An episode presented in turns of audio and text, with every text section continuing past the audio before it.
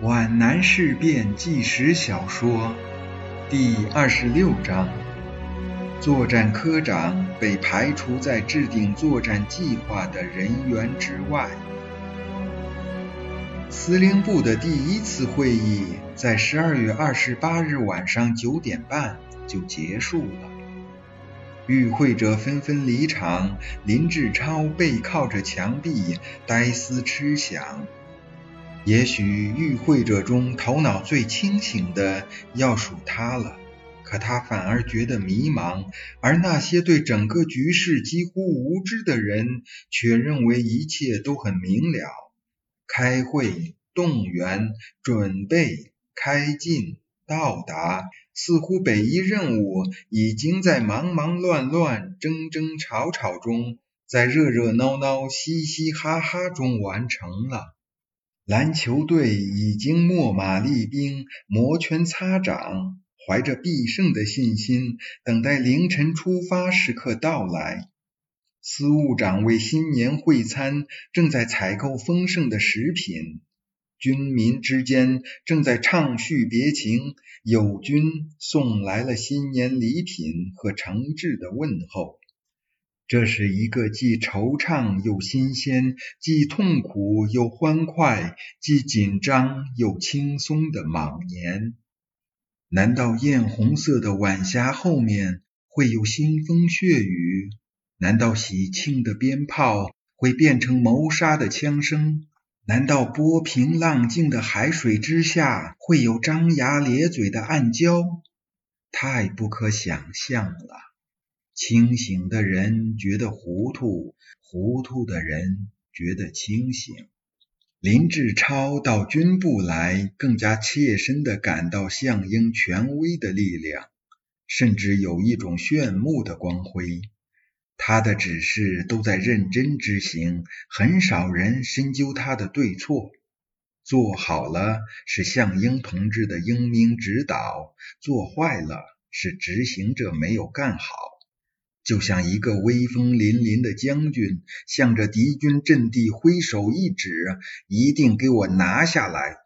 经过反复冲杀、拼死搏斗，把阵地拿下来了，这是将军的英明；拿不下来，这是攻击者的无能。这几乎成了一条不朽的常规。那么，项英凭什么获得崇高的威望呢？林志超尽量用公正的态度去评判他。项英的确有许多不可磨灭的优点，给他最突出的印象就是他的艰苦朴素的生活作风。按国民党给他的供给标准，他每月也有两百元大洋的薪水，这在当时是相当可观的数字了。他却把它全部交了公。其次是他的勤劳不倦的工作精神，他事无巨细，每必躬亲，不厌其烦地处理着党政军民财文方面的大事和小事。三年来，何曾有一日休息？何曾有一日早眠？还有他和蔼可亲、平易近人的群众工作作风。林志超想到项英同志对他的那篇文章的不公正的批评，当然很不满意。可是那是高标准的要求，如果把项英放在常人的角度来考察，也许是可以原谅的，因为有许多更伟大的人物比项英更不能容人。项英对林志超那篇虽然正确却十分尖锐刺人的文章，仅视作错误，而没有把它当作攻击，仅让周子坤代为谈话教育，不也已经十分宽容了吗？林志超虽然没有当上参谋处长，但一个营长能跳过副科长，直接升为作战科长，连升两级。那么，考虑到项英是在看了林志超的颇带反领导色彩的日记后而决定的，度量也算可以的了。林志超还清醒的知道。对于新四军的组建工作，项英同志有着不可磨灭的功劳。殚精竭虑，刻意筹划，力排阻难，惨淡经营，把那些来自八省的山大王们组建成一支组织严密、纪律严明、军容严整、战斗力很强的正规部队，要花去多少心血？项英既然把新四军当成了自己的家，对这个家赋予了全部的精力、心血和热情。由于他是军分会书记，由于游击健儿都是他的老部下，由于种种历史原因，家长式的领导也就很容易形成。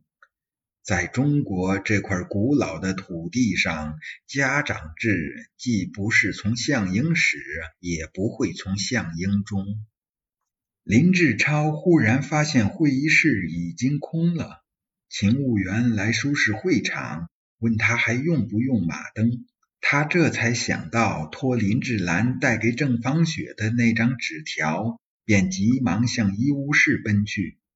林志兰告诉他，郑芳雪除了说有急事要见他之外，就再也没有什么了。这时林志超分外焦急，但他狠狠地挥了挥手，好像要把贴在心头的一切焦虑烦恼扯下来扔掉。回到作战科办公室，召集几个参谋，准备全身心地投入到作战计划的拟定。赵令波忽然通知他，要他立即赶到三支队去检查那里的战备工作。林志超大吃一惊，在这样的时刻，竟然要一个作战科长离开岗位，这是怎么回事？赵令波看他愣着，便补充说。这是项副军长的指示。三支队你很熟悉，那是你的老家呀。好充足的理由，林志超明白了，他已经被排除在制定作战计划的人员之外了。是因为胡言乱语而讨厌他，还是因为陈家庆那封检举信不信任他？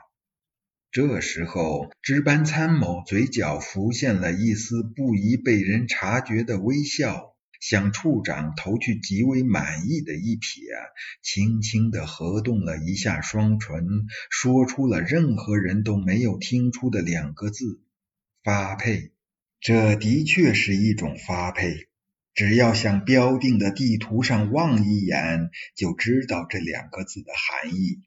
一支队。驻泾县土塘杨村丁潭左坑一带，离军部最近。二支队驻南陵何家湾建山阳一带，居中。三支队驻繁昌孙村镇八房村桂村桥沙土角三里店中分徐三条冲一带，在临近日伪的最前线，离军部最远。林志超，你就策马急滚吧，向着皖南的西伯利亚。作战科所有的作战参谋都流露出困惑的神情，这是怎么回事？这年冬天比往年温暖得多，山区的夜依然很冷。暗蓝色的天空像透明的坚冰，新四军北移的消息寒风似的刮遍云岭的大小山村。除了婴儿之外，恐怕没有一个人入眠。多么激动不安的夜啊！别了，三年的皖南啊，暂时的分离莫悲伤。中华民族在召唤我们，奔赴斗争最前方。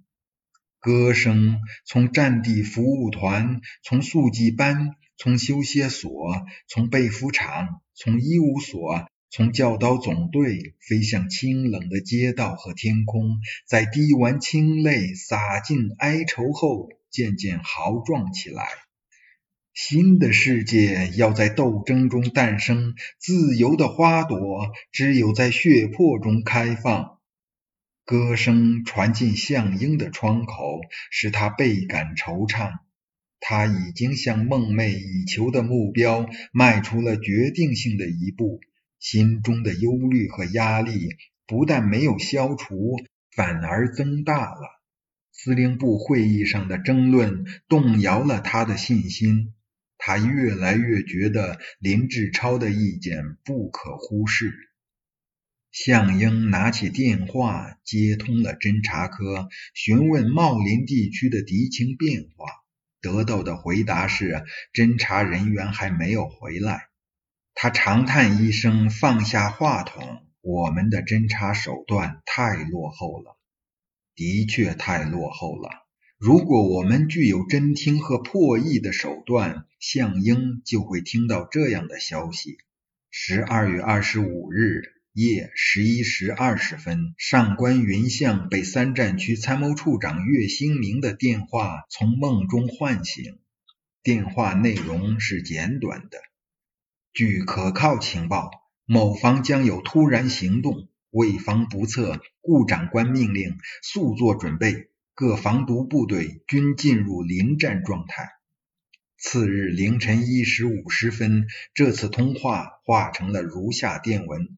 第四十师师长方日英，长官电示：某方将有突然行动，特令你部接电之时，立即于十二月二十七日行动，十二月三十一日抵虎勒斯，开赴山西星坛一线，实施防堵。对部队可养成回后方休整，加紧赶修工事，并迅速向云岭方向派出便衣侦察，早悉某方动向，务需迅速机密，勿泄意图。以免给某方口实，切切此令，执行情况杨继遵办据报为要。上官云相。电文下达三小时后，方日英的马蹄已经沿着青龙山脚向星潭方向疾驰了。假如项英听到了这次电话，破译了以上的电文，他会改变南进计划吗？不能。表象与本源的差异给许多史学家带来困惑。四十年来对这段历史的争论不休的原因正在这里。他们不能把驻守皖南时的一切服从统一战线与南进计划到国民党后方打游击的破坏统一战线统一起来。考察历史要从社会现象进入人的心态。世上多数人的名字叫甄士隐、贾雨村，将欲取之，必先予之。把逻辑推理的剑尖刺入人物心灵深处，便可得知项英必须难尽的秘意真髓。